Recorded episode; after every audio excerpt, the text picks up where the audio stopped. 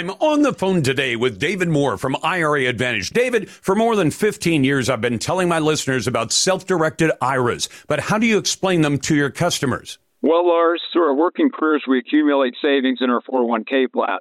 So rather than just rolling those funds over when you leave your job, you may want to think about setting up a truly self-directed IRA.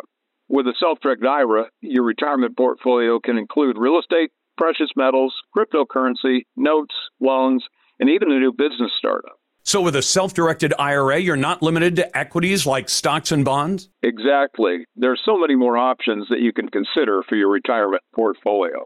Would you like to learn more about self-directed IRAs?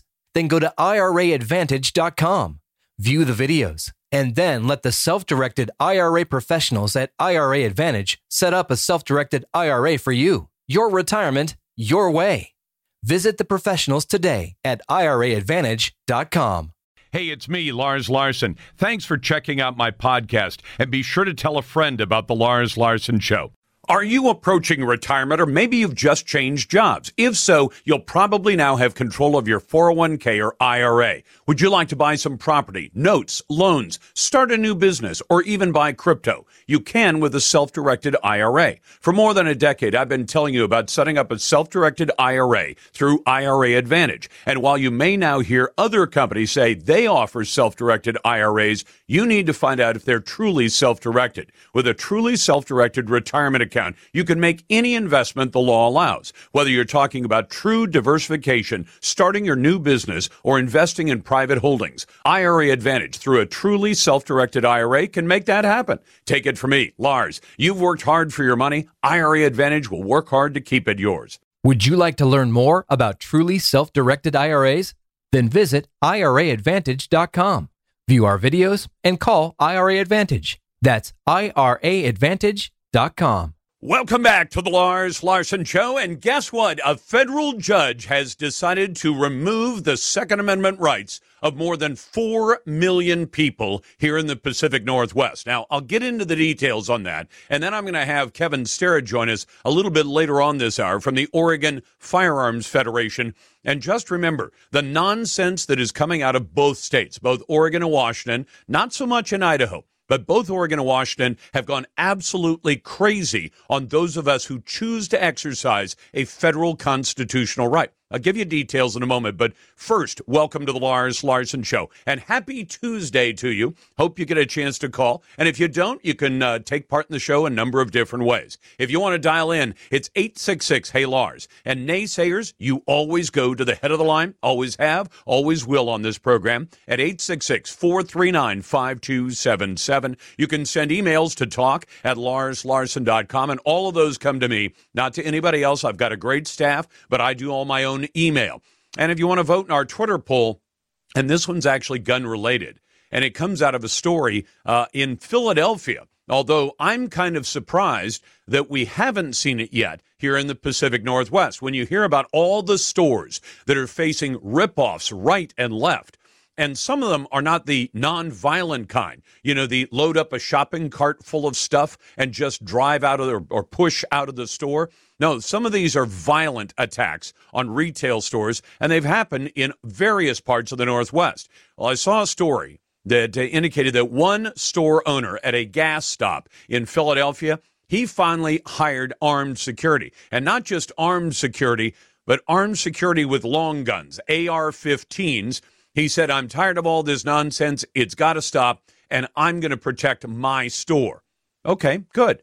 How soon should Northwest retailers add armed security staff to their stores to deal with all the violent thefts and violent robberies that are happening? I would say yes to that. The police are not capable of doing the job, not with their current political leadership. And I'll get to some of that in just a moment, because Seattle, I'm told by my friend Ari Hoffman, Seattle, who wrote, Ari wrote a great piece at the Post Millennial, Seattle's still going ahead with defunding the cops. I mean, despite the evidence of the last now almost 3 years of what a human disaster and a retail disaster this causes. I mean, I'm talking about people losing their lives, people getting hurt, and people just plain old getting ripped off. So should Northwest retailers add armed security staff to their stores? I'd have to say yes. I don't think there's a realistic alternative Today's Twitter poll can be found at Lars Larson Show and at LarsLarson.com, our website. So you can go to Twitter or website, either way. It's brought to you by Ultimate Truck Services. If you rely on trucks for business, Ultimate keeps your biggest assets on the road and running right. Find them at ultimatetruckservice.com. So just to review where we stand today on a Tuesday, 2 days away from America's first statewide ban on buying guns by anybody. And I include off-duty cops, off-duty military. After Thursday, you will not be able to buy a gun, at least a 10 plus. Now, I'll tell you what the judge decided, and it's kind of a mixed bag. On Friday, one judge, a federal judge, Karen Immergut, decided to hear two of the five lawsuits that have been brought against Measure 114. And she came out with a decision today. Immergut denied the motion to delay implementation of ballot Measure 114 scheduled to go into effect on Thursday.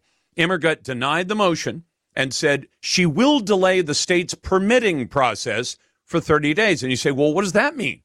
It means you can still buy a gun after Thursday, and you won't have to get a state permit that, by the way, does not exist today, nor does the process to make the permits or issue the permits.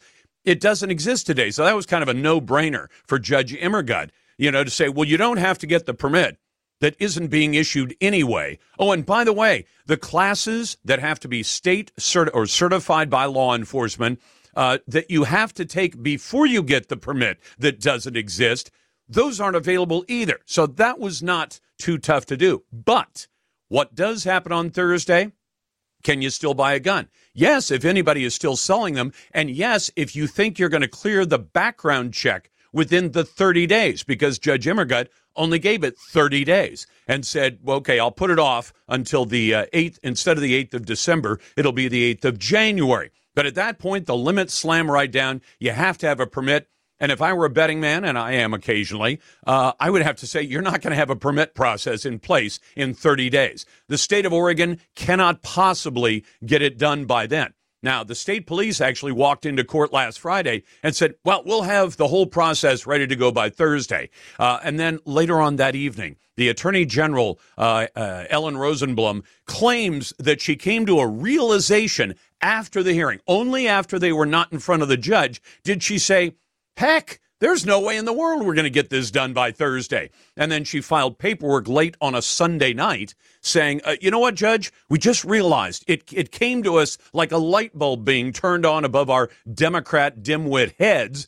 We can't possibly get this done by Thursday. So the judge puts it off for 30 days. Now, I would imagine a number of stores will keep on selling. The problem is you also have to clear the the background check that Oregon already requires. And by the way, the number of people waiting in line is somewhere in the range of 32,000 people. So I just say good luck with that. And then the minute that January the 8th rolls around and the 30-day delay has expired, at that point, you're messed up again. In the meantime, the rest of the law goes into effect, which means as a practical matter, if you have a gun capable of holding more than 10 rounds. Doesn't matter how many bullets or shells you put in that gun. If it is capable of holding more than 10 rounds, it is illegal for you to have anywhere but your home or at a gun range or hunting. And in between, it has to be, to some extent, disassembled, magazine removed, locked in a box, gun put in a different locked box, then transported. I mean, all that nonsense slams down on Thursday, along with the rest of it. And we haven't even really begun to dig into some of the particulars of this, like the fact that they're going to keep a database of everybody who even applies to buy a gun. Yeah, that's right. And the state is going to maintain that database, and they are required by Measure 114 to make the information public once a year. So if you thought, well, maybe I'll buy a gun. Oh, really? Well, your name's going to be in a database, number one. A lot of people just say, okay, you've told me enough. You don't need to tell me more. I don't want to be in a state database. Number two, the state is required to make the database public once a year. Great. So all the thieves and ne'er-do-wells out there, they can all just decide, you know what? We've got a list of potential thefts subject, or we can avoid the houses with guns, or we can go to the houses, say, we know this guy bought a gun 2 months ago, or this lady bought a gun 2 months ago. sounds like we might be able to steal some guns. So the Attorney General and the Measure 114 and the folks from the Augustana Lutheran Church and all the rest of the people behind this crazy idea who've stolen your Second Amendment rights, and then they said, oh, by the way, we're going to give the thieves a nice little list of where you live and what your name is, and the fact that you wanted to buy a gun. Coming up in the Northwest Nonsense, the thieves and liars of the Democrat Party, and will they give back $500,000 in ill-gotten gains? It's coming up next on the Radio Northwest Network. That makes a lot of sense, a lot of nonsense. Right, you're bloody well right. You know you got a right to say. This is the Northwest Nonsense. How much longer do we have to sit for this nonsense? That great moment every day where Lars brings you the cold, hard facts without any liberal wokeness from the Daily Dead, fish wrapper, or mainstream media bias. The Democrat Party of Oregon keeps offering up proof that it's a bunch of liars and thieves. I'll back that up. Let's talk about the facts. 2 months ago, the Democrat Party of Oregon Political Action Committee, so the DPOPAC, got its single biggest donation in history, $500,000. Democrats lied about the source and reported it as required to the state, saying it came from something called the Prime Trust. And then when OregonLive.com called them out, the lying jackass party admitted it came from FTX, the stratospherically bankrupt cryptocurrency exchange. Yep, the same FTX, headed up by Sam Bankman-Fried, second biggest donor in the world this year to the National Democrat Party. Now, we know that FTX took a lot of that money from investors, some of them just average folks investing their life savings, and they moved it to other failed investments and gave some of it away. And by the way, I got no dog in the fight. I don't own any FTX. I care about the people who do, though. So the $500,000 sitting in DPO's bank account, ill-gotten gains. I don't see any other way to see it. A number of big-name Democrats around America have already given back millions of dollars of this stolen dough, but not the Democrat Party of Oregon. They're hanging on to the cash they know got ripped off from the very folks that Democrats always claim they're looking out for. You know, the little guy, the average guy, the blue-collar worker. Yeah, that's what the DPO claims. Let's take a look at their actions. Donating the cash to some Democrat-aligned charity, don't let them try that dodge. Governor-elect Tina Kotek won't take my questions, but some reporter who does get questions to her should demand, Tina, will you do the right thing and tell your party to give the money back to its rightful owners? Or will you just prove yourself to be another lying, thieving Democrat? Now today's Daily Grill. Insane. Are you completely insane? Ridiculous. They get more and more ridiculous. Flat out dumb. You're even dumber than I thought. Who deserves today's Lars Grill of the Day? Maybe they're just really, really stupid. The way has been paved by Trademark Paving. Just pave it. Serving Southwest Washington. I'm going to give today's Daily Grill to lame duck Governor Kate Brown, who, thank God, is out of office just over a month from now, for gifting a kind of freedom to a convicted serial rapist by refusing to reclassify him as high risk. He is Richard Gilmore. He has been in prison a long time. He is a serial rapist, and yet he was classified as a low risk. And so as a result, he will get freedom very, very soon. Kate Brown could have acted on that. She chose not to. Today's best email, but you can always send more to talk@LarsLarson.com. Brought to you by the MEI Group, one of the largest heavy civil construction companies in the Pacific Northwest, currently hiring and paying top dollar for project managers, engineers, and estimators, themeigroup.com. William writes in, Lars, I'm sorry to say we've been out-politicked this entire election cycle. They've ignored all the problems they brought about: inflation, energy shortage, crime, open border, military weakness, and they just keep calling ours the threats to democracy, semi-Nazis, ultra-mega extremists, indicted capital invaders, etc., combined with vicious personal attacks, such as those that are nonstop against Herschel Walker. Perhaps Musk's opening up of Twitter is the small little thread that pulls their sweater apart, if we will pull on it. Signed, William. Now, on that note, let me bring on my friend, a great friend of the show, Kevin Starrett, founder and executive director of the Oregon Firearms Federation. Kevin, I told people my take on this judge's decision today, Karen Immergut, who's decided to let most of ballot measure 114 become law on Thursday while holding up a tiny bit of it for about 30 days. Give me your take and tell people what this means as a practical matter for average folks who still might want to buy a gun for Christmas. Maybe nothing. 30 seconds ago, I just got word that the state gave us a TRO in Harney County, so her motion does not matter now. What? Hold on. The Yep. state that you've been – I mean, the state's being sued by in five lawsuits. Harney County just gave us a TRO and stopped the measure. Oh, the state decided to give this up and just let it happen? No, the state courts. We were in the state DOA courts. Went into state court in Harney County, and they sided with us against the state. Thank you. So a judge decided the entire law. There's a temporary restraining order on the law. Explain that, please. Okay, so basically what the judge in Harney County said was that this law is restrained from enforcing. I just got this. Ballot measure of December 8th, and it goes I think it's for 10 days, and will probably be extended if the state can't prove their case. Wow, that's quite a challenge, isn't it? It's a one-page document. Yeah, it's just one-page document that just hit my desk. All right, so how fast do you what the next move for the state will be to take that to the Oregon Court of Appeals, since it's a state court issue? Well, I'm not really certain exactly how that works. As I said, it's kind of pandemonium here at the moment because I just this second heard from the lawyers in Harney County. And so I think what has to happen is the state now has to go argue in Harney County court. Now, I assume it can be appealed to the appeals court, but for the moment, we got a little breathing room here. You got 10 days, and that means the entire law statewide is held up for at least 10 days, correct? That is what it says. So okay. Let me just be careful because I want to make sure. I mean, it's definitely been held up. Yeah, let's see if they have. It is further ordered defendants showed a cause, if any, on December 13th.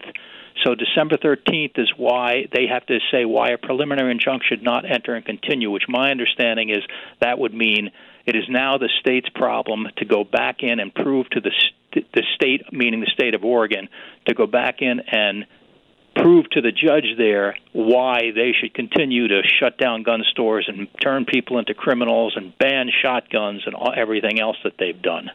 And by the way, I'm glad to hear that news, and thank you for bringing I just decided to put you on at this time, and Kevin, you were nice enough to give me some time. It just happened to be a happy coincidence. But for people listening, a lot of people have asked me about shotguns, and that one gets a little complicated. The law says nothing that is capable of readily being made 10+.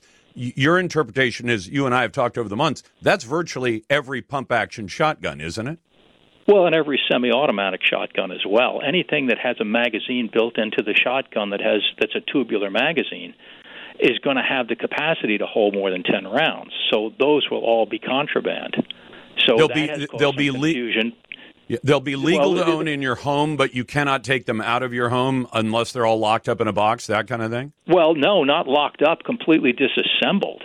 So if you were to say, you take a pistol or a rifle and take the magazine out, that requires the press of a button. But for a shotgun that the kids use at our gun club for competition, the entire shotgun would have to be disassembled until they got to the range and then reassembled. That's not something you do without tools. So it was a complete mess.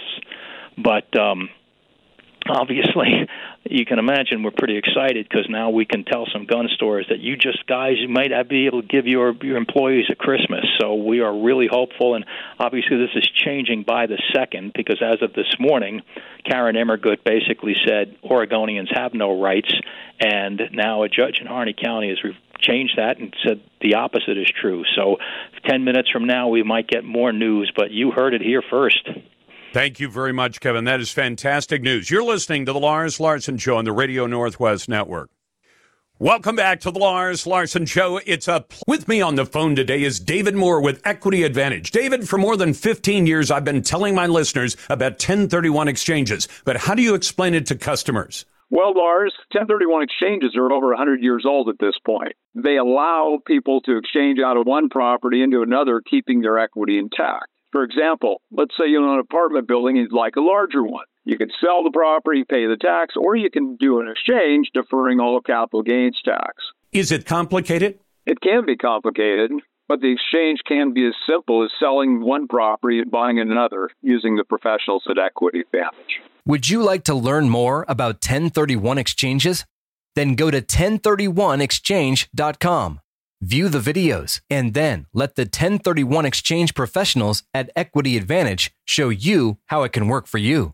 You've worked hard for your money. Let Equity Advantage work hard to keep it yours. Visit 1031exchange.com. Pleasure to be with you. And if I sound happy right now, I don't know if John DiLorenzo has heard this yet. I wanted to get John on to talk about the roughly 100,000 tents and tarps that have been handed out to the homeless and the drug addicted and the ne'er-do-wells and the campers on the street.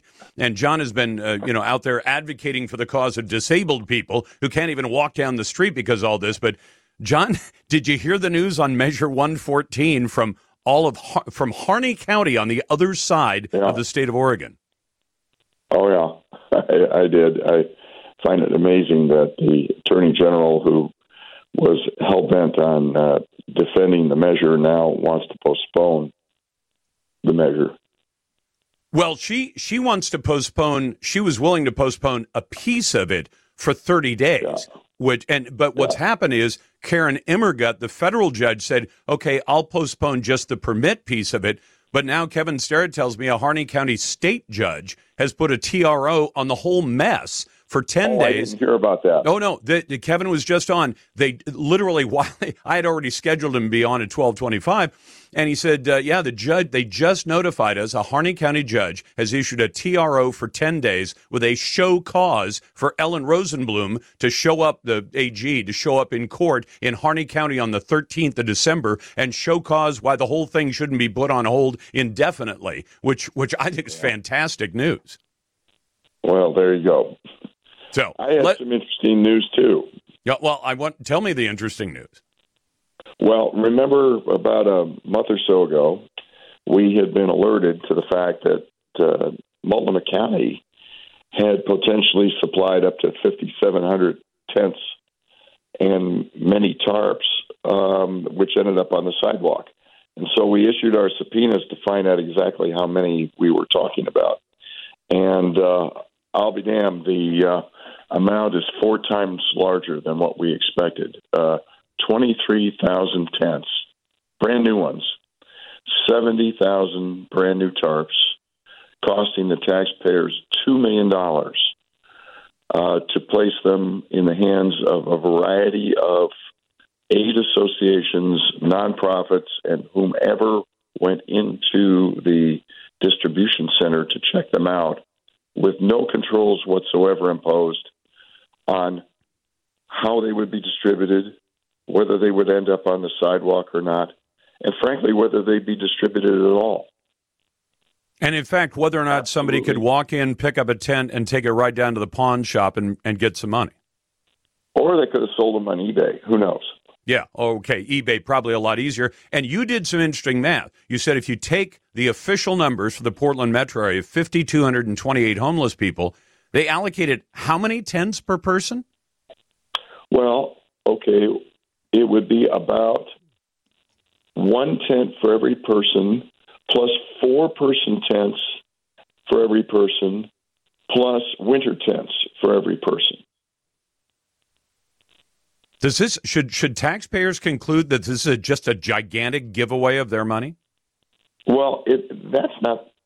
I mean, look, there's all kinds of gigantic giveaways of money and incompetence throughout much of government, but the problem here is that Multnomah County, in pursuing the ideological policies of its county chair, have basically exacerbated the problem of the homeless on the streets, have exacerbated the problem of people with disabilities who cannot navigate anywhere, and have caused the city to, in turn, spend money to sweep up everything that Multnomah County has placed on the streets.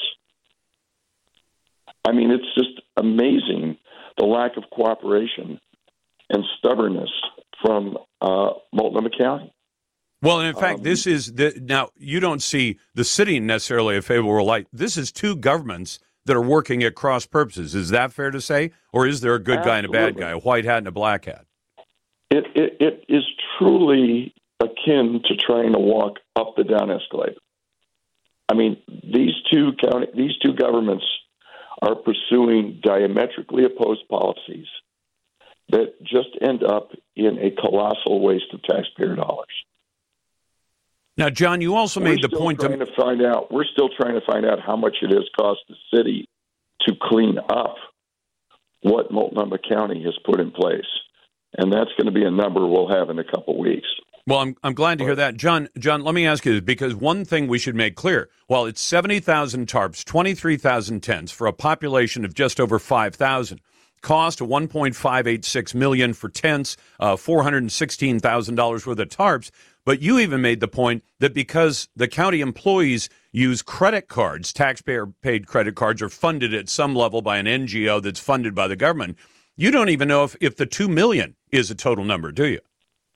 Well, not only that, we don't know if the $2 million is a total number, and there were evidently other county offices acquiring tents and distributing tents that are not part of these numbers. For instance, there is an Office of Emergency Services, and they acquired tents, and they distributed tents, and no one has yet got a handle on what that distribution program was like. There was also the County Emergency Operations Center, none of which is included in this. There were a whole host of other county departments that are not part of the joint office that were also kind of in the act. So no one quite knows. I have a feeling that this number is the tip of the iceberg.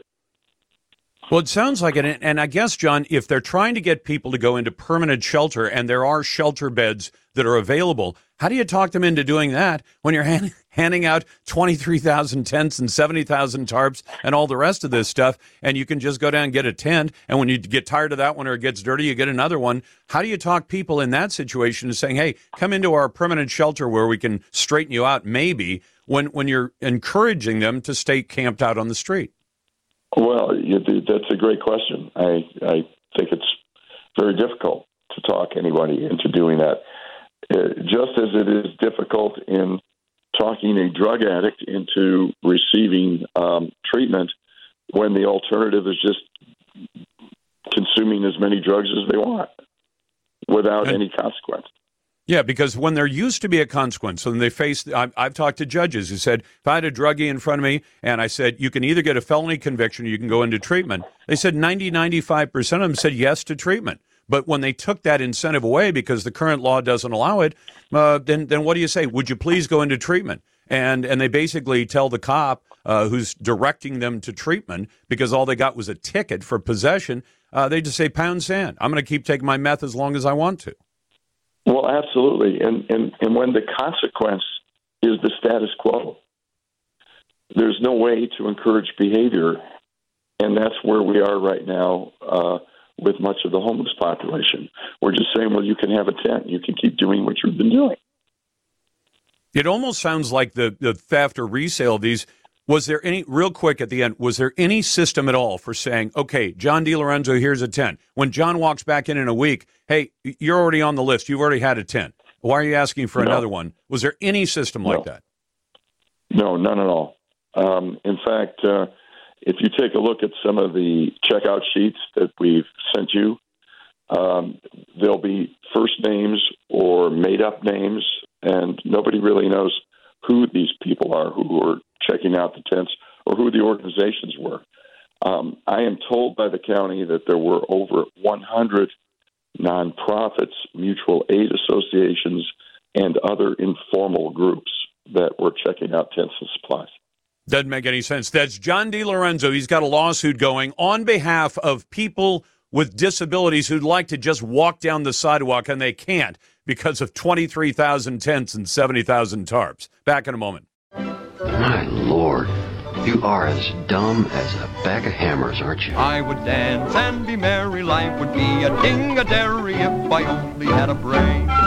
In a world of over 7 billion people, you can bet that at least one or two of us will do something stupid. Are you saying that I put an abnormal brain into a 7.5 foot long gorilla? If I only had a brain. Don't be stupid. This. I don't mean any disrespect, but it must suck to be that dumb.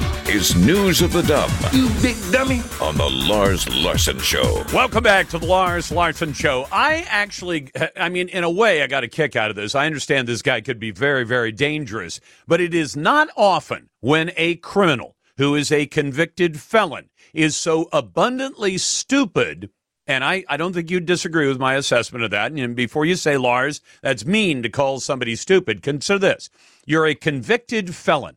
You have a pile of guns. You've got illegal body armor. You've got narcotics. You've got an illegal silencer or suppressor. And what do? You decide, it appears, to engage in some insurance fraud and file a claim for things that you claim were stolen from you. Now, you're a convicted felon. Felons can also report that they've been the victim of a crime. But imagine saying, I know what I'll do. I'll report a whole pile of stuff stolen, and I'll file an insurance claim. But to do that, most of us who've ever filed an insurance claim, the insurance company will say, but you have to file a police report. You know, that's because the insurance company wants to know, did you really lose this stuff to a burglary? Or are you lying to us? So this guy, Matthew Kane Garner of Eugene, age 48, who is a convicted felon, he files a report of a burglary at his home, and he files it with the police, and he provides a detailed list of all the things that were stolen, as well as video of the purported suspected burglar. You got all that straight. So you got a convicted felon, and he provides a list of things to the police. These are the things that some dirty dog burglar took from my home. Now, they say, during the early stages of the investigation, the Eugene police determined by reading the report, and they knew this guy was a convicted felon, quote, some of the items he was reporting stolen were items that he was prohibited from owning as a felon, like body armor. So the detectives compared notes, and they said, I'll tell you what, let's call Mr. Garner, and let's ask him to come meet us so we can go over the list of his stolen property. Now, Garner, you know, he's got the insurance company coming. So on November the 30th, he agrees to meet with the cops at a safe location so they can hear more about the burglary that happened at his home. Garner arrived promptly and was taken into custody by the police without incident. Then the police said, let's go get a warrant and search his home. So they searched his home. And EPD, Eugene Police, located 23 items from the reported burglary that were inside the house. So in other words, Mr. Garner reported a bunch of stuff stolen that wasn't actually stolen. It was still in his house. Now, I guess he could have misplaced those 23 things and just thought they'd been burgled. But no, I think I know what's going on here. The Eugene police point out, coincidentally, the insurance adjuster was scheduled to meet at Garner's residence with Garner the following day with regards to the insurance claim he filed. What did they get from this convicted felon who had reported a bunch of stuff stolen? They seized 6 firearms, one of which was stolen in 2021 from a Moscow, Idaho burglary, 2 heavy body armor tactical vests, 2 tactical helmets, 1 soft piece body armor, a sound suppressor, people call them silencers, but they're actually suppressors, and get this, for this convicted felon in Eugene, several thousand rounds of ammunition. What else did they find? They'd effectively been invited to search this guy's house because he's the one who reported the burglary. He's the one who said, here's the list of all the things, apparently not realizing that many of the things that he reported stolen from him, a felon, were in fact illegal for a felon to possess. They also found narcotics, including fentanyl, Oxy 30 pills, suspected methamphetamines, and suspected heroin. He is now sitting in the Lane County Jail on 6 counts of felon in possession of a firearm, 3 counts of felon in possession of body armor, unlawful possession of a silencer or suppressor. Pending charges are initiating a false police report, which is also a crime, and conspiracy to commit theft one by deception. In other words, you call your insurance company and you say, somebody stole a whole bunch of stuff from me. And you still have the stuff in your house, but you think nobody's ever going to find it because who's ever going to search your house? I mean, if you're a convicted felon and you tell the police, I got a bunch of stuff stolen and it's not legal for me to possess it, but I expect you to just meet with me and pursue the burglary so that I can maintain that all this stuff was stolen. So when the insurance guy comes, you can say, yeah, here's the police report. I filed it with the police. I'm guessing that Mr. Garner, who has a right to his day in court, he can suggest some explanation for what happened with all of this. He's going to have to make a different appointment with his insurance company about filing that report of stolen property. In any case, it's a Tuesday. It's a pleasure to be with you. I'm glad to take your phone calls and your emails at 866-HEY-LARS. You can answer our Twitter poll question. You'll find that at Lars Larson Show. Should Northwest retailers add armed security staff to their stores? I'd say yes, it's about time to do that.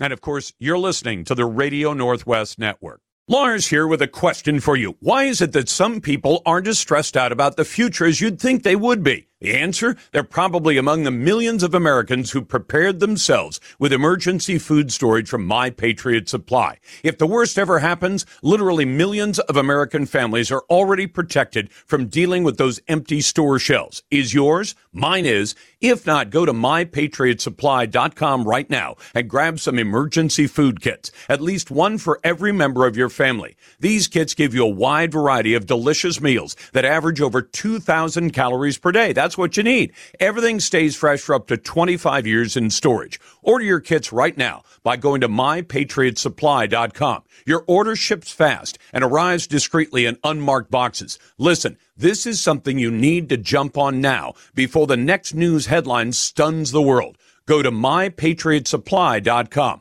That's MyPatriotSupply.com. Welcome back to the Lars Larson Show. It's a pleasure to be with you on a Tuesday, and this is a big day. TRO issued to hold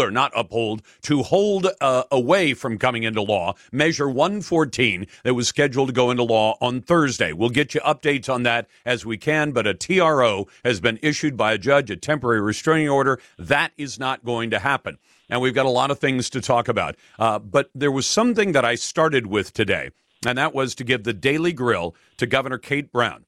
For one thing in particular, she deserves it for so many reasons. But a guy by the name of Richard Gilmore, who is a serial rapist, who has spent a long time in prison, and he ought to be in prison for the rest of his life. I'm on the phone today with David Moore from IRA Advantage. David, for more than 15 years, I've been telling my listeners about self-directed IRAs. But how do you explain them to your customers? Well, Lars, through our working careers, we accumulate savings in our 401k plans. So rather than just rolling those funds over when you leave your job, you may want to think about setting up a truly self-directed IRA. With a self-directed IRA, your retirement portfolio can include real estate, precious metals, cryptocurrency, notes, loans, and even a new business startup. So with a self-directed IRA, you're not limited to equities like stocks and bonds? Exactly. There are so many more options that you can consider for your retirement portfolio. Would you like to learn more about self-directed IRAs? Then go to IRAadvantage.com, view the videos, and then let the self-directed IRA professionals at IRA Advantage set up a self-directed IRA for you. Your retirement, your way. Visit the professionals today at IRAadvantage.com. He's going to walk out very soon as what's called, he should have walked out as a level 3 high-risk sex offender, but instead, because lame duck Governor Kate Brown would not step in and make some changes, he's going to walk out as a low-level sex offender. And of all the people this is important to, because it's important to me, but it's especially important to a young lady by the name of Danielle Tudor, who you've heard on this program before. Ms. Tudor, welcome back to the program, and thanks for taking the time on this day. It's not a happy day for you, is it? No, it's really not. But thank you for having me on, Lars. It's always a privilege to be able to be on your program. Well, it's my privilege to be able to have you tell my audience as much as you'd like to, because you've done it before, describe what Richard Gilmore did to you. When I was 17 and a senior in high school, he actually broke into my childhood home, and he had originally, when I saw him, and he didn't have anything over his face, he originally turned around, and I thought he was leaving our house through the garage. So I ran up 2 flights of stairs to my parents' bedroom in the darkness, and at that time, we didn't have 911. So I called the operator, and then they connected me to law enforcement. And as I sat there in the darkness of my parents' bedroom talking to them, I still very vividly remember asking them, when are you going to get here? When are you going to get here? I was terrified. And they kept trying to calm me down, telling me, it's okay, he saw you, he was there to burglarize, he's not coming back. And as they calmed me down, our dog started to growl. And so I told them, I said, the dog is growling. He's come back into the house. And they tried to calm me down. And as I peeked around the corner of my parents' bedroom, I saw him coming up the staircase with a large stick that he had gotten from our garage, and he had put something over his face. So as he saw me and heard my voice, he actually bolted up the rest of the staircase into my parents' bedroom, swinging that stick wildly, and he grabbed the phone from my hand. And the last thing that law enforcement heard was a blood-curdling scream as he yanked that phone out of the wall.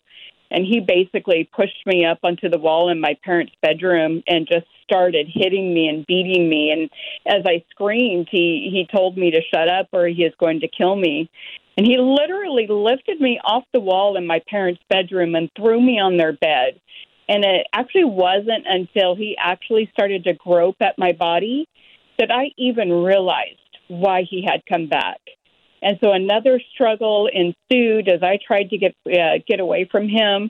And we ended up, on the floor of my parents' bedroom. And it was there that he raped me. And he had left, and I ran to my bedroom and grabbed my robe and headed out the front door. And it was as I headed out the front door that I actually ran into law enforcement, and they had just arrived at our house. And unfortunately, it was too late. But I have later learned I was victim number 3 in our neighborhood, and there would go on to be 8 victims in my neighborhood before he actually moved out of our area. How long should he be in prison? Well, if we went by his original sentence, he would be there at least 60 years. But unfortunately, after trial, Gilmore was not caught and apprehended until 1986 after the rape of 13-year-old Tiffany Edens. So at trial, he could not be prosecuted for our rapes because the statute of limitations was only 3 years at the time. But we all were subpoenaed, had to take part in the trial process and testify. And when the judge handed down his sentence, he came to the conclusion that Richard Gilmore was a dangerous offender and that he needed to spend as long as possible in prison for the safety of women in the community. So he gave him a maximum of 60 years. And what none of us knew was 8 months later, the Oregon Board of Parole went in and turned that sentence and reduced it into half. And they did it in secret, and no one knew. So then they went on to have 4 parole hearings without telling anyone in secret. And even Gilmore himself has said, I wondered where everybody was, wonder why none of them were coming to a parole hearing. That's because we didn't know. And so then, of course, you know of the lawsuit with the Edens family and then the 2008 hearing, and then that's when I came forward as a named victim of Richard Gilmore. So, yeah, he should have been in there for at least 60 years, and unfortunately, we've acquired at least 36 because he had a couple other charges for sex abuse that were in there that apparently the parole board let that stand. So with good time and the maximum of 30 plus the extra sex abuse charges, we've ended up at 36 years. And not only that, but he'll walk out classified as a low-level sex offender. You know, I have so many emotions right now. I'm mad. I'm angry. I feel unprotected. I feel betrayed. I mean, there are so many emotions right now going through my mind. I did not realize, Lars, that as I petitioned Governor Brown to do something about his sex offender leveling and declare an emergency and get the parole board in gear to adopt some rules that would take care of this, I didn't know. I was fighting for my own rights to know information about him and where he's living. But I have been reduced by, of all people, Multnomah County Department of Community Justice. My experience and that of 7 other women in my neighborhood, we have been reduced to having had a unique experience with Richard Gilmore. And I tell you what, it just, I'm angry. I am now a victim that has no right to know where my rapist is going to be living, what's happening with his parole. If he goes missing, we know in his profile that he has been profiled to seek revenge. We know he has threatened at least 2 victims with revenge. And now I am left with myself and my family that I've put at risk because of my advocacy. I could walk into the neighborhood where he lives and not know it and have. Danielle, hold that thought for just a second. I'm going to hold Danielle Tudor over. Danielle, I'm sorry we hit the break, but we'll be back in a moment. I'm talking to Danielle Tudor, who was raped by Mr. Gilmore, who's now going to walk out of prison thanks to bad policies. Welcome back to the Lars Larson Show. It's a pleasure to be with you, and I'm always glad to take your calls. And I want to apologize to Danielle Tudor because, Danielle, I've got some hard breaks within the show, and I apologize for interrupting because I there are times I do actually know how to keep my mouth shut, and because you were telling a very compelling story about having been raped by this man who's going to walk out of prison far too soon, far short of the 60 years given to him for the rape he was convicted of, and not for the other rapes that we know he did. But like Barbara wrote in and said, all women are in danger from this dangerous rapist. This is insane. Only a matter of time before he hurts one of us. You were just describing that you literally will be kept in the dark because you're not officially considered to be a victim of Mr. Gilmore. You could literally be in his neighborhood and have no idea that he's there.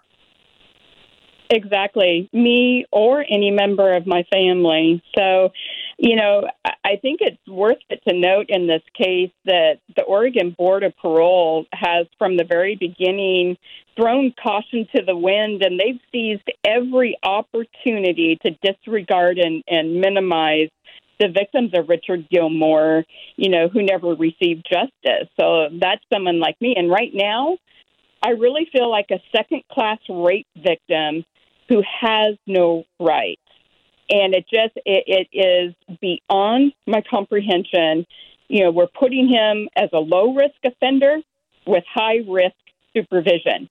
And how does that even make sense? I don't get it.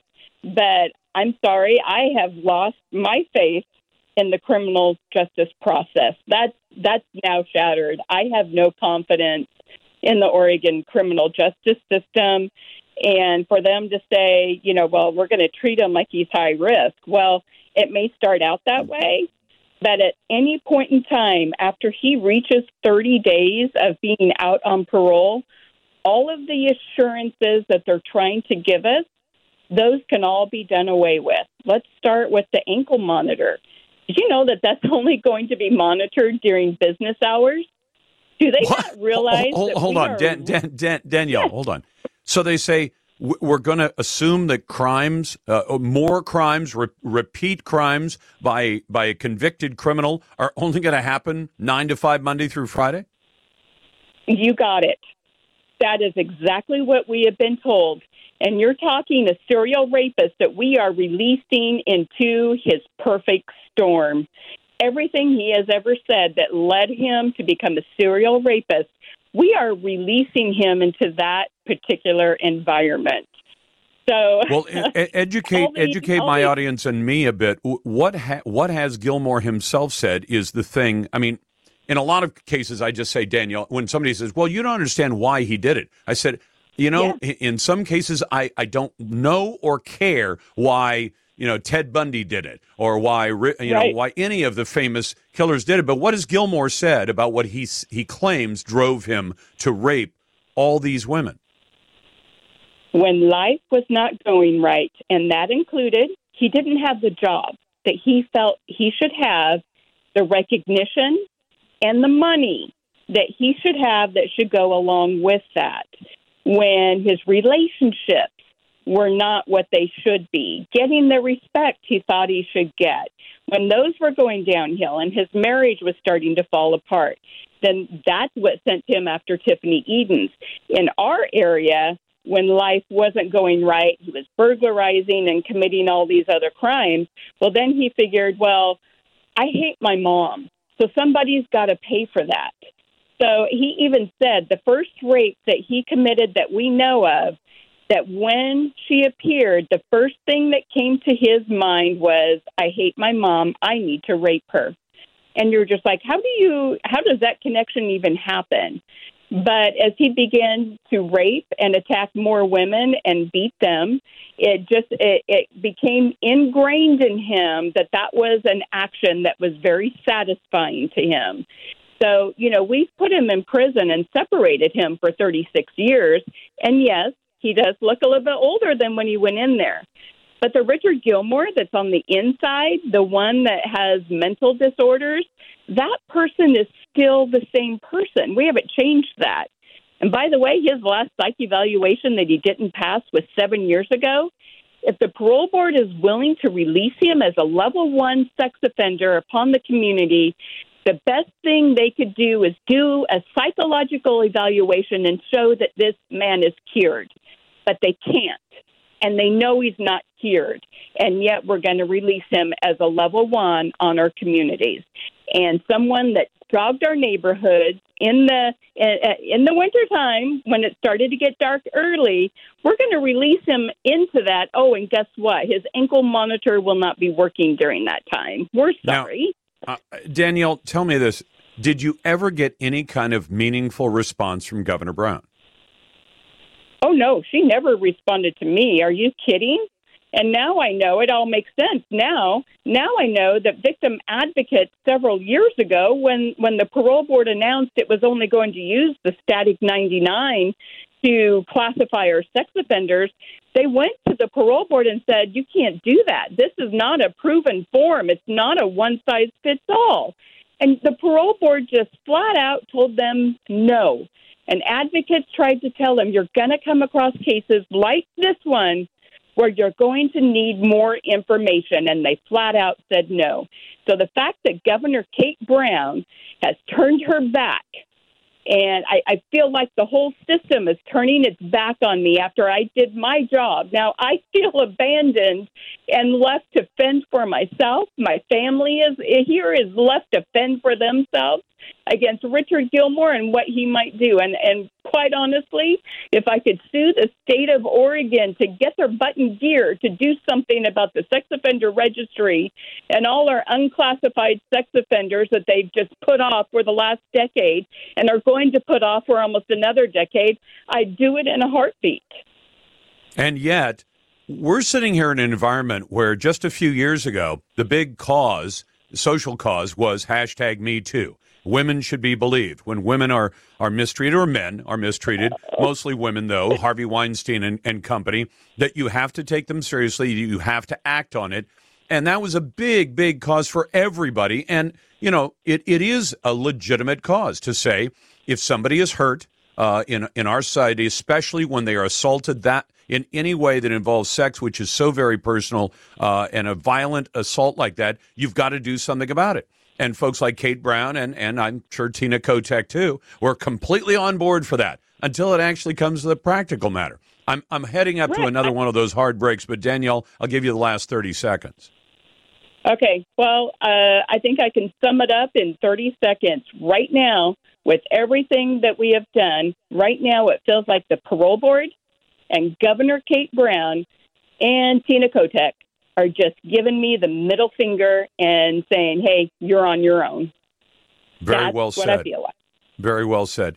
Danielle, thank you very much. God bless and be well. And we'll do everything we can to advocate for this. This is an absolute outrage because she's been abandoned. And frankly, the rest of society, to a much lesser extent, has been abandoned. Cops defunded, prosecutors who won't prosecute, governors who let criminals out of jail. And you're listening to The Lars Larson Show in the Radio Northwest Network. Welcome back to the Lars Larson Show. It's a pleasure to be with you. Are transgender Americans really short of advocacy? Is it really the case that they are so beset by society that we've got to help them out in some way? I thought we'd talk about that with Pedro Gonzalez, and then we'll get to your calls at 866-HEY-LARS. And as always, naysayers go to the head of the line at 866-439-5277. Send emails to talk@LarsLarson.com. Vote in our Twitter poll at Lars Larson Show on Twitter and LarsLarson.com on the web. Pedro, welcome back to the program. How are you? So good to be here. Thanks for having me. Pedro Gonzalez is a senior fellow, by the way, at the American Principles Project Foundation. You know, you took a look at some of the numbers that have been developed by, and we'll give full credit to Open Secrets, the data that they've put together on the participation of pro-transgender groups during recent elections. What did you find? A lot. I mean, the long and short of it is that Democrats in particular are reaping the lion's share of millions and millions of dollars that are given by groups that support transgenderism as an ideology, but also there is a lot of interest that goes behind this. And what I mean by interest is just cold, hard cash. But as I note in my report, it's not just Democrats, obviously. There are not a few Republicans that are also taking money from people who stand to benefit from the normalization and proliferation of transgenderism. But Democrats are the ones that are reaping the bulk of the money that's involved in this stuff. But I think that also raises questions about Republicans who, although they don't really benefit from buying into this stuff, so the ones who do support transgenderism and its normalization actually seem to believe in this stuff more than Democrats do, if you think of it that way. But well, I mean, let me try something on you, Pedro, because you know this subject. I mean, the reason we have you on is that American Principles, you know this subject better than I do, and I want to share that with my audience. Is it possible that some of those Republicans, I'm not trying to make an excuse for them, but is it possible that what they're trying to do is inoculate or vaccinate or insure themselves against being accused of being otherwise? In other words, saying, I don't really believe in this stuff, but if I don't, if I don't wave the flag a little bit on that issue, then they're going to come after me, and that they're using it as a way to try to protect themselves. Could that be the reason they're going that? I'm not saying that's a good motivation, frankly. I think it's more virtue signaling. But is that possibly the reason the Republicans are doing it? That's certainly part of it. I think but I think that's true for a lot of issues like immigration, right? That basically, unless you signal that you kind of support the basics of a particular issue as the left conceives of it and deems it appropriate for public discussion, then you're going to be condemned as a bigot, whether you're a xenophobe or a homophobe or whatever, a transphobe, or an endless number of other phobes that you can be labeled as. That's certainly part of it, but I think that really when I wrote this report, the intention behind this report was to show people that this is an issue where there really can't be any hesitation to take a side.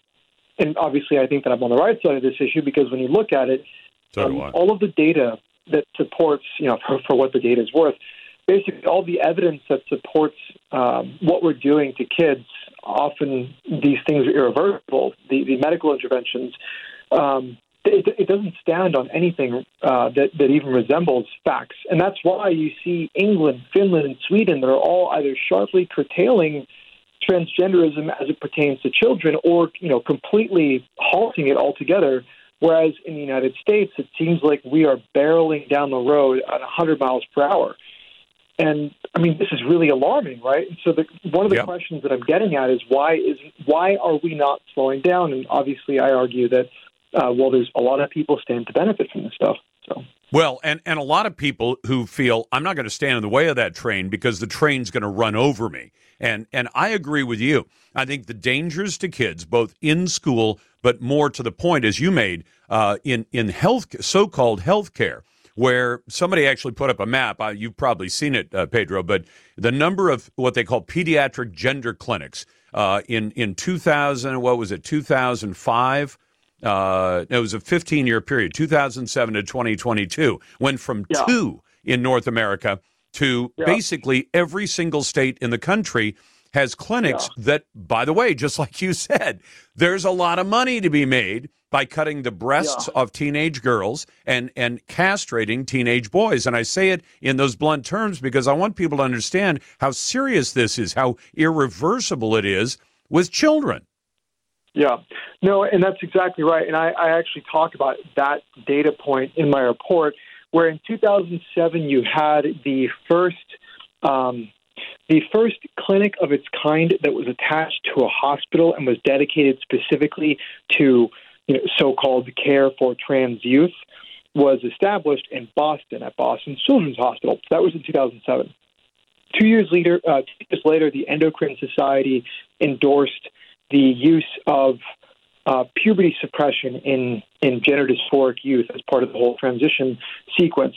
But between 2007 and today, so that 15-year period or so, the number of clinics that are just like the Boston clinic, which is a comprehensive facility where they do diagnosis and the full spectrum of treatment, it went from 1 to 60 in that 15-year period. But that doesn't account for all of the other kinds of clinic that may not be comprehensive but still offer treatment for trans youth, right? And that number is actually much bigger. It's estimated at being around or more than 300. So basically from 1 to about to 300 of clinics that offer treatments that are related to trans youth in a span of about 15 years.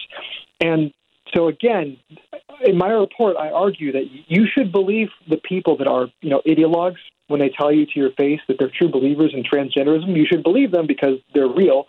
But obviously, there's a lot of material interest behind this. And so to give you an example, a video surfaced recently. The video itself is from actually 2018, and it's from a conference in Nashville where a woman who's a professor is talking about how she convinced Nashville to get progressive on the issue of trans youth and ultimately open one of these clinics in Nashville, right? And she said very bluntly, I told people that were skeptical that surgeries like female-to-male chest reconstructive surgery, which is a very euphemistic way of saying mutilating young girls, she said, well, that runs anywhere between $30,000 to $40,000 per clinic. Yep. And she said it's just routine, kind of like it's a bargain, just routine hormone treatment is thousands of dollars, and you've got repeat customers. And she said that that's really all it took to kind of nudge people who are on the fence about transgenderism into realizing, oh, this is actually quite profitable for the clinic. You've got to take a look at this report by Pedro Gonzalez from American Principles. Washington Examiner has a piece on it. We're glad to put this interview up. $6.9 million from pro-transgender groups to Democrat candidates, $1.8 million directly to Joe Biden, hundreds of millions given to LGBTQ causes, allegedly in support of all this. And it's driving education policy, and it's also driving so-called supportive or, gender-reaffirming support care and health care. Pedro, thank you very much. I appreciate the time. Thank you so much. That is Pedro Gonzalez, a senior fellow with the American Principles Project. Now, I'll take a naysayer on that, but if anybody can tell me that they want to be a naysayer and say it's okay to mutilate teenage boys and girls, to do what they call top and bottom surgery. That's the euphemism for castration and mastectomies on teenage girls that are perfectly healthy. I'd be glad to take the naysayer call. 866, hey, Lars, you got the Lars Larson Show. Welcome back to the Lars Larson Show. I want to tell you about something that's going on Capitol Hill right now in the lame duck session of Congress. And then I want to tie that into some new information we've got about people who apparently died, not of COVID, but they died of the vaccine. But let me get to that in just a moment. First, welcome to the program. I'm glad to get your calls at 866-HEY-LARS, and I'll get to those very soon. You can also call in as a naysayer, 866-439-5277, and naysayers always go to the front of the line. You can also email talk@LarsLarson.com, or you can vote in our Twitter poll. You'll find that two places, at Lars Larson Show and at LarsLarson.com. Now, here's what the Congress has done. The Congress has apparently agreed, and it sounds like it'll end up in the Pentagon's budget, that they have to drop the vaccine mandate. Now, a lot of us think that's sensible. About a third of Americans have chosen not to be vaccinated for COVID-19. And many of us did that because we thought there's greater risk in the vaccine than there is in simply getting COVID and getting over it. By the way, been there, done that, seen the movie, and I'm just fine. And you say, but it has killed some people. Yes, it has. But here's what is bizarre. The Pentagon is responding to the Congress saying, by the way, if you write that budget for us and you say we have to drop our vaccine mandate, and I want to tell you that the Pentagon has been so crazy about the vaccine mandate, there are literally young men and women at the service academies, West Point, Annapolis, the Air Force Academy, who've all been told, you've done the 4 years of education to be an officer, you know, in the military, graduating from one of the service academies. You will not be allowed to graduate because you have not taken the vaccine. That is how serious they have taken it. Now, you've watched a number of court cases over the last 2 years. The Pentagon has told the Congress, if you drop the vaccine mandate, we will be forced to segregate our service members into two groups. You know, this group is vaccinated, that group is not, and that somehow they're going to have to divide up their activities on ships and things like that. This is how crazy things have become. But let me throw a little extra information into this, and I just want you to consider it for what it's worth. A new report published. With me on the phone today is David Moore with Equity Advantage. David, for more than 15 years, I've been telling my listeners about 1031 exchanges, but how do you explain it to customers? Well, Lars, 1031 exchanges are over 100 years old at this point. They allow people to exchange out of one property into another, keeping their equity intact. For example, let's say you own an apartment building and you'd like a larger one. You could sell the property, pay the tax, or you can do an exchange, deferring all capital gains tax. Is it complicated? It can be complicated, but the exchange can be as simple as selling one property and buying another using the professionals at Equity Advantage. Would you like to learn more about 1031 exchanges? Then go to 1031exchange.com. View the videos and then let the 1031 exchange professionals at Equity Advantage show you how it can work for you. You've worked hard for your money. Let Equity Advantage work hard to keep it yours. Visit 1031exchange.com. Published in the Clinical Research and Cardiology Journal, the official journal of the Cardiac Society in Germany, country very similar to ours, detailed autopsies that were carried out at Heidelberg University Hospital in 2021. Now, what were they checking? They were checking people who had died unexpectedly at home with no pre-existing disease shortly after COVID vaccination. And you say, okay, that's an interesting group of people because it gives you a chance to test, is the vaccine itself dangerous? And you say, well, how would you tell that? Well, you'd look at the myocarditis reports. You'd look at the VAERS reports. VAERS is the Vaccine Adverse Event Reporting System. It is not comprehensive, but it tries to track the adverse effects of vaccinations, of all vaccinations. Do you know that the adverse events reported related to the COVID vaccine, the mRNA vaccine, there are more of those than there are for every other kind of vaccine that America has ever had. VAERS tracks only vaccines that are approved in the United States. It does not track vaccines that have been approved somewhere else. So it's primarily a U.S.-based resource. What they find out in Germany, what they did was they went out and looked at 20 people who got the vaccine and then within a couple of weeks died with no pre-existing diseases, and they died shortly after vaccination. About half of those were deemed to have died due to some other disease that they had. But of the other half, they said 5 of the deaths that occurred within 1 week of the first or second dose of vaccination with Pfizer or Moderna, inflammation of the heart tissue due to an autoimmune response triggered by the vaccine had likely or possibly caused the death. Cases of myocarditis, which, by the way, the CDC seemed to know that myocarditis was a problem, but the CDC, as usual over the last couple of years, was not entirely honest about it. They downplayed all of those effects at the time that they were pushing the vaccine the most in the early part of last year and all the way through the period where we got up to about 2/3 or 70% of Americans being vaccinated. Now, here's from the actual research, from clinical research in cardiology. They said, we described the autopsy findings and common characteristics of myocarditis in untreated persons who received the anti-SARS-CoV-2 vaccination. Standard autopsies performed on 25 people who had died unexpectedly and within 20 days after the vaccination.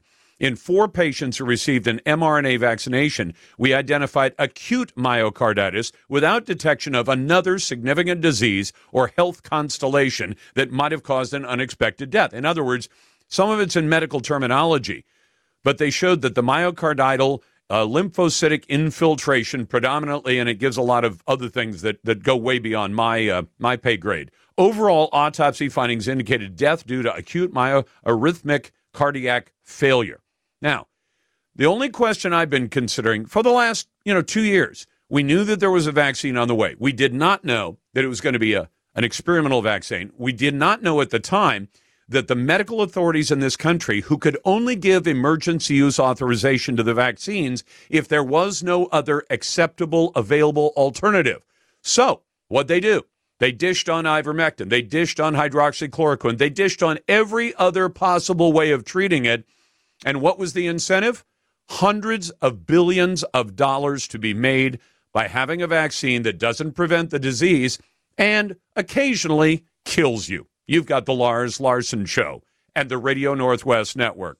Oregon Utility Notification Center wants to remind you that whether you're planting a tree, building a fence, or just making improvements around your farm or home, click or call before you start your work to get the area marked. Then dig safely and avoid contact with buried utilities. You owe it to yourself and your loved ones. Know what's below. Call before you dig. For more information, visit us online at digsafelyoregon.com. Welcome back to the Lars Larson Show. It's a pleasure to be with you, and I'm always glad to get to your phone calls and emails. And, of course, I have to repeat to you the biggest news of the day for the Pacific Northwest is that the gun ban brought about by Measure 114 that was due to take effect the day after tomorrow, a judge in Harney County on the east side of the state of Oregon has issued a temporary restraining order for 10 days. But better than that, this judge has done what's called a TRO and a show cause, meaning the judge is saying to the state of Oregon, show up in my courtroom on the 13th of December, and if you can't convince me to do otherwise, I'm going to extend that TRO for some additional period of time. We don't know what that'll be. It'd be interesting to see what the state's argument is. Yes, we'd like you to keep this unconstitutional ban in place instead of simply allowing it to be withheld, stopped by your TRO. Good luck with that. In any case, I'll be glad to get to your phone calls and emails in just a moment, but I've asked Mark Harmsworth on, who's director of the Small Business Center at the Washington Policy Center. Mark, welcome back. And Washington businesses, like a lot of businesses around America, are trying to recover after the pandemic with the economic dislocations that have happened, rising wages, rising energy, and all the rest of that. But it sounds like rather than being a help to business, government is actually the biggest impediment to business being able to get healthy again. Is that a right conclusion? Yeah, yes, it is, Lars. And thanks for having me on today. Ironically, the government that created all of the overburdensome mandated regulations during COVID and prior to that as well has now created a new program that businesses have to pay for to help businesses deal with the regulations that the government created in the first place, which is just asinine the way that's been put together. The fact that they're spending money to help businesses deal with the government just shows you how bad things can be in Washington state. And they're spending $3.1 million on this under the guise of equity for all. What they really should be doing is taking this money and putting it into actually reducing the regulations in the first place, the sales tax burdens, the B&O burdens, the licensing burdens the state puts on us, and all of the different things that we have to do just to comply with a bureaucrat's good idea one day under the rules that have been given to them by the legislature. I mean, wouldn't you think that this Lisa Brown, who you quote, who says, look, a small business has all these problems. So Brown, who's director of the Department of Commerce, says, we'll help you navigate all these roadblocks that have been put up by another part of government. Wouldn't, as you suggested, wouldn't it be better to say, why don't we see if we can knock down some of those barriers instead of having to negotiate you around them? Yeah, absolutely. And that's really the direction we should be going. That's much more, if the goal, again, is equity, which is what is being claimed here, that there are businesses that are being discriminated against because of their location in the state or the type of business they're in, then take the money that you were going to spend, remove the regulations in the first place, even the playing field, because a lot of small businesses, when they're starting up, you have to try and figure out all these different regulations that are put in you, like the new hiring law regulation this year that requires employers to put salary ranges on jobs, other laws, and then allow the applicant to sue if you don't give it to them because they were out of the range. And then there's other things around the licensing where they're starting to move towards hours being tracked within cities. So if you're operating within an admissible limit, you have to start paying license fees based on the amount of hours that you're working. Well, whatever happened, just a flat fee or maybe even no license fee if you're under a certain threshold. These things we could fix. That would make things much better for our businesses, and it would be a lot cheaper for the state as well. Well, and not only that, but how about customers? Because, Mark, you know that I live right next to a major border. You know, I live just north of the border, the Columbia River, that's the border between Oregon and Washington. And anymore, if I want to get somebody to come and do something, whether it's, dig a hole or fix a window or whatever, the first question I have to ask them is, do you do business on the other side of the river? And most of them now say no, because they've got fees and regulations and limitations.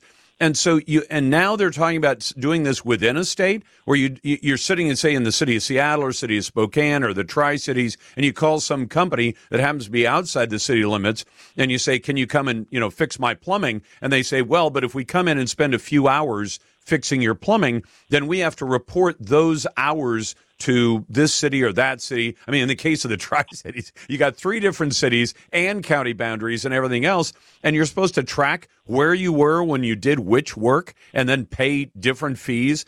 This makes the three billy goats gruff and the trolls under the bridge look like nothing. Yeah, you're absolutely right. This is already in place. My business operates in about 60 different municipalities, and I have to be licensed in 60 locations. And then I have to track how many hours I work within that municipality. Then I have to track whether it was a sales taxable event or a non-sales taxable event. Then I have to track whether I was remote or I was actually inside the municipality to make nexus. So when you put all this together, that's a full-time employee just to report this to the state, and they check it and they match it against your B&O and your sales taxes. And if you don't get it right, you can't even file your returns, and they'll come down on you like a ton of bricks. So what's the fix to this? Can we get rid of that rule altogether, or will that take new legislation passed by the folks in Olympia? It's going to take some legislation. We also, I think, need to remove some of the rulemaking authority from some of these agencies down in the state. We could do like other states where if an agency passes a rule in the off-season from a legislative session, the legislature would then have to ratify that rule before it became effective, or it would be overturned if it was already in effect. So we could do something like that to simplify this. But, to operate in Washington, how about one business license? Wouldn't that be just a great idea, just to kind of smooth things along? It would, and Mark, I could throw other ideas. I mean, one of them that's always bothered me, I'm not a contractor, but you have contractors who say there are some states that go by I think it's the National Building Code, which is sort of the model code for the whole country. And then you say you can just go by that code. And I think some states do, and I can't remember whether it's Oregon or Washington, but other states say, oh, no, we're going to have our own, that the model business or the model building code is the base, but then we're going to add a whole bunch of regulations above that, so that it becomes, a unique thing to know the rules of that state and comply with them. You say, well, how does that benefit anybody, to have all these different rules? It'd be one thing if you had some really unique things, like you're in Hawaii and you have to take volcanoes into account. But if you're just talking about putting in plumbing, electrical, and that sort of thing, why shouldn't there be one set of rules and say, get everybody to abide by those rules, and then you can let people go around and do the business that helps out the customers who want to be helped out? That's Mark Harmsworth, who is director of the Small Business Center at the Washington Policy Center. I'll get to your phone calls and emails in just a moment. And something else that's coming up. President Joe Biden is going to go to a border state. And if you say, well, that's great, because Joe Biden can, for the first time in his entire sad, pathetic, plagiaristic life, he can actually go to the border. But you know what? He's not going to go to the border, and you won't believe the reason he gives as to why he's not going to go to the border. I'll tell you about it coming up next on the Lars Larson Show. State and not visit the border, because there's a more important thing going on. They're going to invest billions of dollars in a new enterprise. That is Joe Biden, and I know there's helicopter in the background. That's because Joe was taking off. He wasn't going off to his beach house in Delaware. He was actually going to a border state. He's visiting a border state today. And you think, great, Joe Biden, for the first time in his political career of more than half a century, is actually going to go to our border with Mexico. Now, perish the thought, it's not going to happen. And believe me, the president and his spokeswoman have been asked time and again, why won't President Biden go to the border? Now, they tried for a while to say, well, Joe Biden has gone to the border. No, he hasn't. Years ago, when he was on a campaign swing, it might have been during his presidential campaign, he was actually going from one city to another city down in the southern part of the United States, and he was driving or being driven along a highway not far from the border. And reporters said that doesn't count as going to see what's going on at the border, the fact that you drove past it on a freeway. No, that doesn't count. So one of the reporters, I think it was Ducey, was asking Biden today, your first state on this trip is going to be a border state. Why aren't you going to the border? And Joe Biden comes back and says, because there are more important things going on in America.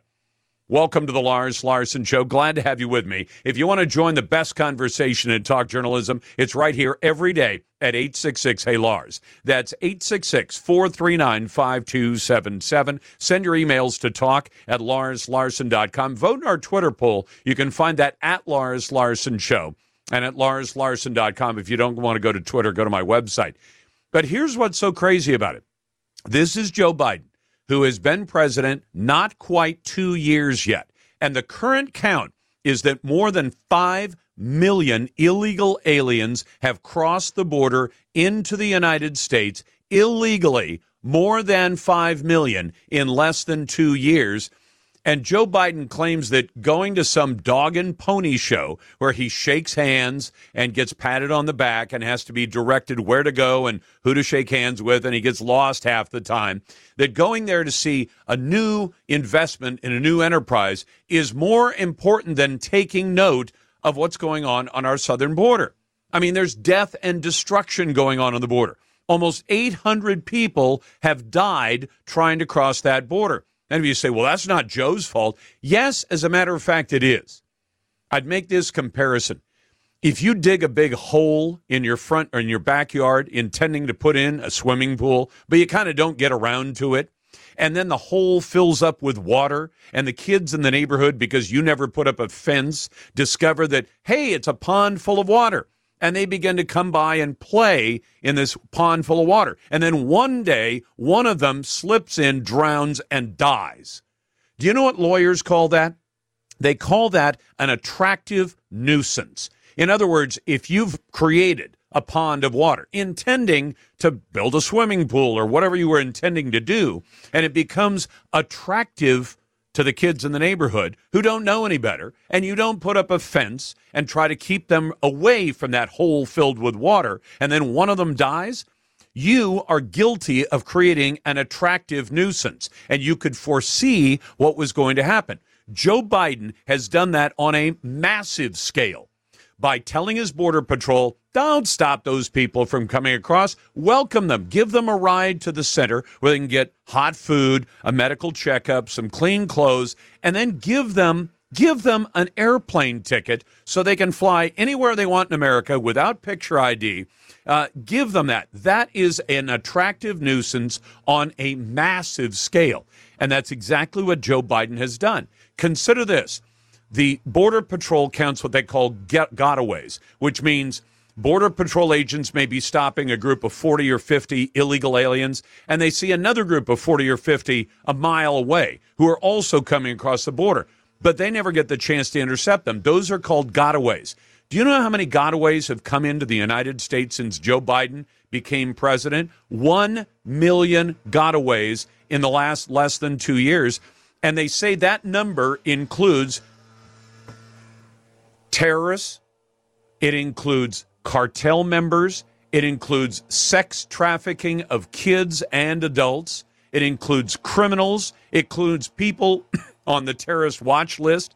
The whole system is broken down, and Joe Biden is heading right down to a border state, but he says there are more important things to take note of than taking note of America's border problems. Let's go to your calls now. Let's go first to Linda. Hey, Linda, welcome to the Lars Larson Show. We always like to put naysayers first, so welcome to the program. What's on your mind, and what do you and I disagree about? Yeah, I'm weighing in on the trans issue or ideology or however you want to. I'm sorry if you conservatives are so burdened by not being perceived as transphobic. But you know what? Mostly what happens before 18 is only puberty blockers, okay? And those can be reversed. Now, when you get on the air and then at the age of 8... With me on the phone today is David Moore with Equity Advantage. David, for more than 15 years, I've been telling my listeners about 1031 exchanges. But how do you explain it to customers? Well, Lars, 1031 exchanges are over 100 years old at this point. They allow people to exchange out of one property into another, keeping their equity intact. For example, let's say you own an apartment building and you'd like a larger one. You could sell the property, pay the tax, or you can do an exchange, deferring all capital gains tax. Is it complicated? It can be complicated, but the exchange can be as simple as selling one property and buying another using the professionals at Equity Advantage. Would you like to learn more about 1031 exchanges? Then go to 1031exchange.com. View the videos, and then let the 1031 exchange professionals at Equity Advantage show you how it can work for you. You've worked hard for your money. Let Equity Advantage work hard to keep it yours. Visit 1031exchange.com. Mostly there it is. At the age of 18, people can decide for themselves about, you know, having the transition physically.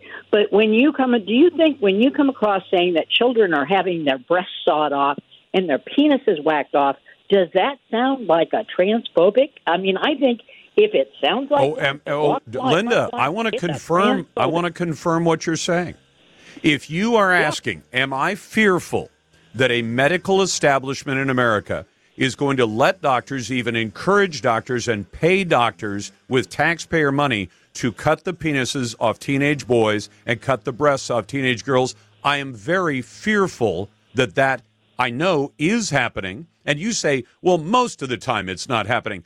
Is most of the time enough when we're talking about children having parts of their bodies cut off by doctors? Is most of the time an okay standard? You know what? Little children don't have breasts, okay? There's no breast to whack off. And doesn't that, isn't well, that 14 rather, and 15-year-old girls end up developing breasts. They're having their breasts sawed off. Linda, you're not understanding. Off. Linda. It sounds rather transphobic. No, it's not. I'm not fearful. If somebody is an adult and they want to have their private parts cut off, I don't care as long as they don't expect me to pay for it. But if you want to do this to children, am I fearful of that? Oh, I'm more than fearful. I'm angry. Is that they wait and you're wrong. And you're wrong. I'm going to tell you something. People are not, Linda, you sound like all you do is read Democrat talking points. Okay. They're doing it, though, Linda. Linda, they are doing, and I'll tell you something. We've got medical professionals on tape at medical conferences talking about how surgery on children, and this is, I define that as under the age of 18, is being done right now. And most of the medical centers that are doing it, some of them even admit we don't have any good medical science that actually proves that this is the right thing to do or that it actually addresses the problems that are being encountered by those children, but they're doing it because they make money. They've talked about how they make money doing it. And all you're going to do is deny that it's happening. I'm telling you something, Linda. You ought to open up your eyes. If you've got eyes to see and ears to hear, you're going to understand there are medical institutions that have increased dramatically in the last decade, and they're doing these things to children. And you're saying it's okay as long as most of the time they're not doing it to children. Not okay for me. You're listening to The Lars Larson Show and the Radio Northwest Network. Always glad to get to your phone calls and emails, and I always like to disclose if I have a dog in the fight on a particular issue. Did I go to college for a while? Yes. Did I finish? No. Did I take out any student loans? No. Am I asking anybody else to pay off my bad debts because I decided to get a college degree that didn't actually have a well-paying profession attached to the other end of it? No. I'm not asking for that. But we have literally tens of millions of Americans who seem to want to have the federal government and the U.S. taxpayer, most of whom have never sat in a college classroom, pay their bad debts that they took on. Well, Joe Biden said, I'll get that done. And then he said, I'm just going to cancel $500 billion to up to $1 trillion of student debt. And I'll do it without even going up on Capitol Hill, without getting members of Congress to pass a law. And some of us who are kind of purists about the Constitution said, can Joe Biden just spend $500 billion without authority from the Congress called an appropriations bill, a law? And most of us, even the non-lawyers among us, say, nah, you can't do that. You've got to have an appropriation by Congress, except Joe doesn't have one of those. So now it looks like we're going to go to the U.S. Supreme Court on this. GianCarlo Canaparo is a legal fellow at the Heritage Foundation, and since he's a legal fellow, he knows more about the law than I do. GianCarlo, welcome back. What's the status at this point of Joe Biden's rather broad promise to give away $500 billion of our money to pay off the bad debts of college students? Well, thanks for having me, Lars. Right now, we've got a Supreme Court oral argument set for February. It's proceeding on an emergency basis, although the Supreme Court is going to hear full oral arguments. We'll get a decision that will decide this issue once and for all, probably in February or shortly thereafter. Well, I mean, the court usually doesn't. I mean, I wish the Supreme Court could rule from the bench, but they usually don't do that. They'll hear it in February. Are we more likely to hear that in an order in February or an order in, say, June, when they like to flush out all the big ones? Well, it could be the case that it's a June sort of thing, but my sense is that it will be sooner, and the two reasons for that. Number one, this is a proceeding on an emergency appeal from the Biden administration. And also, you know, the legal issues in this case aren't particularly difficult. Courts which blocked Biden from doing this reached their decisions within a matter of weeks. And, you know, there are a lot of decisions from last term, especially, where the Supreme Court said if you want to use administrative agency power to do something, you need to show that Congress, you know, clearly gave you that power that I think control here. In this case, Biden can't possibly show that Congress gave him this power under an emergency act designed after 9/11 to give temporary reprieve to service members deployed overseas. That's what he's hanging his legal hat on, and that is a flimsy branch. I mean, and knowing that, GianCarlo, because, like I said, you're the legal fellow and not me, but I've been following this. We kept looking at what gives him the authority. Oh, the HEROES Act. Well, that was all about service members deployed in the immediate aftermath. You know, folks going to Afghanistan and Iraq and saying we can't very well, you know, tell them they're in default on their student loans. We'll give them relief. Is there any legal leg that you can see that the lawyers for the Biden administration are going to be able to show to the court saying, well, no, you're wrong. There is some authority here. Do they have anything to go on? Well, the HEROES Act is very broad and vaguely worded. And so you had the White House counsel's office write a memo. These are Biden's White House lawyers. And they said, you know, it's so broad. It basically gives us whatever power to do whatever we want. But there were a couple of things missing from that memo that I think really show that the Biden administration knows that it's on losing ground. The administration didn't make any attempt to deal with those Supreme Court precedents from last term that said, you know, you need some clear congressional approval to do this sort of thing.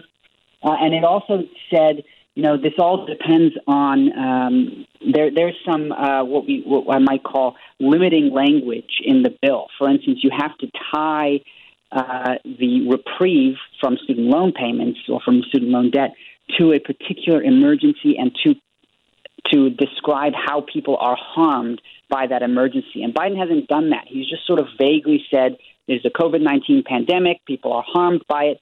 But the act requires more than that. He would have to show that but for his loan forgiveness, people are actually still suffering financial harm from COVID. He's made no attempt to do that. So, he's going to forgive student loans, or he wants to, for everybody who is in the top everybody in the top 95% of all income earners. In other words, unless you are in the top 5%, the very richest in America, you're going to get loan forgiveness. You don't need loan forgiveness, and that undermines his legal claim in a big way. Well, and in fact, the fact that the pandemic, he declared it over, and then I know he formally extended it a few weeks after he told CBS News, no, the pandemic is over. So they can't even make up their mind whether the pandemic emergency is still going on or not, can they? And aren't the court justices going to ask, hey, didn't you declare this over back in September? Yeah, that's an excellent point. Courts care about pretext. They want to make sure that if you're saying, as a president or an administrative agency head, we have this power and we're going to use it to do this. Courts really care that you're actually using the power for what you say you are. Biden says he's doing it for a COVID-19 emergency, but as you pointed out, every other word out of his mouth on the COVID-19 pandemic is that it's over, we're moving on, you don't need to mask anymore, the economy's doing great. So there's a disconnect there, and courts care about that. Well, let me ask you about this. Does it matter or should it matter to the court if they were to say, well, Mr. President, if you need congressional authority, your party right now, at least for the next couple of weeks, controls the House, controls the Senate 50-50, but you got the tiebreaker in Kamala Harris. Why don't you just march over to Capitol Hill and say it's really important that we forgive the debts of 40 million people, pass the bill, and hand him the authority? Should it matter or does it matter to the justices if the president could have and had the time in the interim to go to Congress and say, just pass a bill and tell me I can knock out this amount of the debt? It's not all of it for all people, but it's a lot of it. He could do that. Does that matter to the Supreme Court? Yes, it does, because what it shows, and you add to that the fact that many members of Congress, even on his side, Nancy Pelosi, for instance, have said in the past, the president doesn't have the power to do this. Congress has to do that. You put all that together, and what that shows is that Congress never actually gave the president the power to do this by executive fiat. And so when the court is looking at the HEROES Act, vague though it is, it's going to ask itself, does this actually give the president the power that he's claiming? All of this evidence from Congress, the fact that Congress has said no, the fact that members of Congress have said no, that speaks to the fact that this act does not give the president the power that he thinks it does.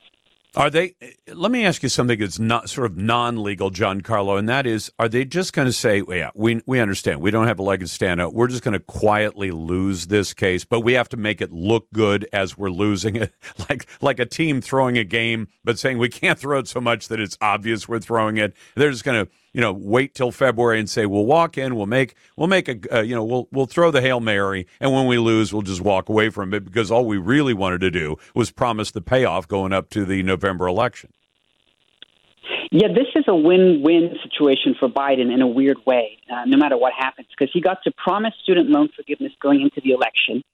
And then when the Supreme Court almost inevitably, in my opinion, strikes down the plan, he's going to get to throw more cold water on the evil Republican Supreme Court, and he'll have a nice enemy to point the fingers at, even though, as Bernie Sanders' former spokesperson recently said, he knew that this was going to fail, and he probably did know that this was going to fail. It was a political ploy. If he gets to do it, he gets that political win. If he doesn't get to do it, he gets a political enemy to point more fingers at going into his next election. If you're a cynic, then this looks good for Biden no matter what. I'm going to be the cynic on this one. GianCarlo Canaparo from the Heritage Foundation. You're listening to the Lars Larson Show and the Radio Northwest Network. Welcome back to the Lars Larson Show. It's a pleasure to be with you on a Tuesday. Always glad to take your calls. And this segment of the show is always brought to you by Valhalla Tea, a perfect gift for the holidays, helping veterans with every bag sold at valhallatea.com. Our Twitter poll today, and this has to do with the story out of Philadelphia, but I could imagine it happening in Seattle or Portland. A retailer in Philadelphia owns a little store and a gas stop. And he's finally hired armed security, armed with rifles, armed with AR-15 style rifles. You know, the kind that scare Nancy Pelosi half to death. He's added that security staff. And I said, should Northwest retailers add armed security staff to their stores? I'd say yes to that. I think just the sight of armed security armed with long guns, black guns especially, because, you know, black guns matter, that if you added that to the front of a store, I'm not sure how many thieves would say, yep, I'm going to go in there and get a bag full of stuff or a cart full of stuff and just walk out the front door. The intimidation factor might be enough. In any case, you can find the Twitter poll at Lars Larson Show and at LarsLarson.com. Brought to you by Ultimate Truck Services. If you rely on trucks for business, Ultimate keeps your biggest assets on the road and running right. Find them at UltimateTruckService.com. So I want to tell you what happened about 2.5 hours ago. I had Kevin Starrett on from the Oregon Firearms Federation, and in the middle of a short 5-minute interview, he said, Lars, we just got word that a judge has knocked down Measure 114, the effective de facto gun purchase ban, scheduled to take effect on Thursday, has now had a temporary restraining order imposed on it. And I got an email, and I know this is going to be confusing, and I don't expect the mainstream media, television, or the fish wrapper to straighten this out for you, but here's what happens. A restraining order from a judge says, whatever it is that they ask for a restraining order on, there's a restraining order on, meaning Measure 114 cannot go into effect on Thursday. And what the judge said was he said, I'm putting the restraining order on till the 13th of December. And I got an email from a bunch of you who said, well, what good does that do us? Another 10 days. Well, 10 days is one thing. But the second thing that you're probably not going to have explained to you is this. The judge said, I'm putting a TRO on Measure 14. It is not going into effect on Thursday. Then on the 13th of December, the judge has issued, and I always like this idea, it's called a show cause order. He has issued a show cause order to the state of Oregon saying, show up in my courtroom, in this case in Harney County, and explain to me why I should not extend this order. It sounds like the judge is inclined to do it. So he's giving him about 10 days to show up in his courtroom, 7 days, show up in his courtroom and explain why he shouldn't extend the order for, 30 days, 60 days, 90, some other time period. If the state either doesn't show up, the TRO is extended. If the state shows up and does not convince him. And one of the best things about this request for the TRO is that it actually cites Oregon's Constitution, because for all of us who are fans of the Second Amendment in the federal Constitution, the state Constitution of Oregon is so much better. I mean, it's worded better and everything else, but it gets the same idea across. It's Article 1, Section 27. And I can read it for you. I've read it on the air before. The people shall have the right to bear arms for the defense of themselves and the state, but the military shall be kept in strict subordination to civilian power. Much better wording in a lot of ways than the Second Amendment. But when you start off with the people shall have the right to bear arms for the defense of themselves and the state, boy, that's pretty clear cut. And you're going to have some knucklehead from Ellen Rosenblum's office, she's the attorney general, reliable left-wing Democrat lunatic, is going to show up in court, probably one of her underlings. She has one of the largest attorney general's offices in America. 1,200 people. I mean, it is bigger than most of the attorney general's offices around the country. She has a bigger office at 1,200 people than many states that are bigger and have bigger populations. So one of those jokers, maybe more than one, is going to have to show up in court and persuade this Eastern Oregon judge why Section 1, Article 1, Section 27 of the Oregon Constitution does not suggest that Measure 114 is unconstitutional, not just under the Second Amendment, but under the Section 27 of the Oregon Constitution. Russ, welcome to the program. What's on your mind today? Hey, I got a question for you. Sure. I hate to pester you. Go for it. Guns, 114. Yeah. You can't buy a gun without doing this. But my kids and I build guns. Yeah. We're not buying a gun. We're only buying the lower. That's the only thing that's authorized. And the lower has a serial number on it. And as I understand Measure 114, but it says... not a gun. Well, I'm not buying a gun. I'm just buying a lower. And the problem is, so Russ, the other thing that's... Okay, what's your question? Because we're going to run out of time. Go ahead. The other thing is, if they try to push this thing through, Multnomah County needs to figure out we will all have concealed carry permits because we have to do these classes. No, because the class you have to take to get the permit to buy a gun is not the same. I mean, the state could make it the law that if you take the class to get a buying permit, that it's the same as a carry permit. But as I understand it, the two are not the same. And even if you take the class, you'll then have to go get a carry permit as well as a permit to buy a gun. And as far as the lower, you're not going to be able to buy that. It's a serial numbered part till you take the class and get the permit, and neither one exists right now.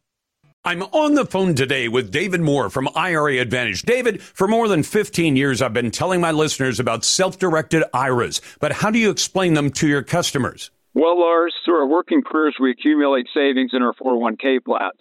So rather than just rolling those funds over when you leave your job, you may want to think about setting up a truly self-directed IRA.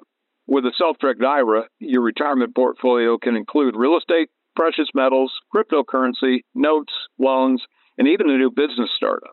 So with a self-directed IRA, you're not limited to equities like stocks and bonds? Exactly. There are so many more options that you can consider for your retirement portfolio. Would you like to learn more about self-directed IRAs? Then go to IRAadvantage.com, view the videos, and then let the self-directed IRA professionals at IRA Advantage set up a self-directed IRA for you. Your retirement, your way. Visit the professionals today at IRAadvantage.com.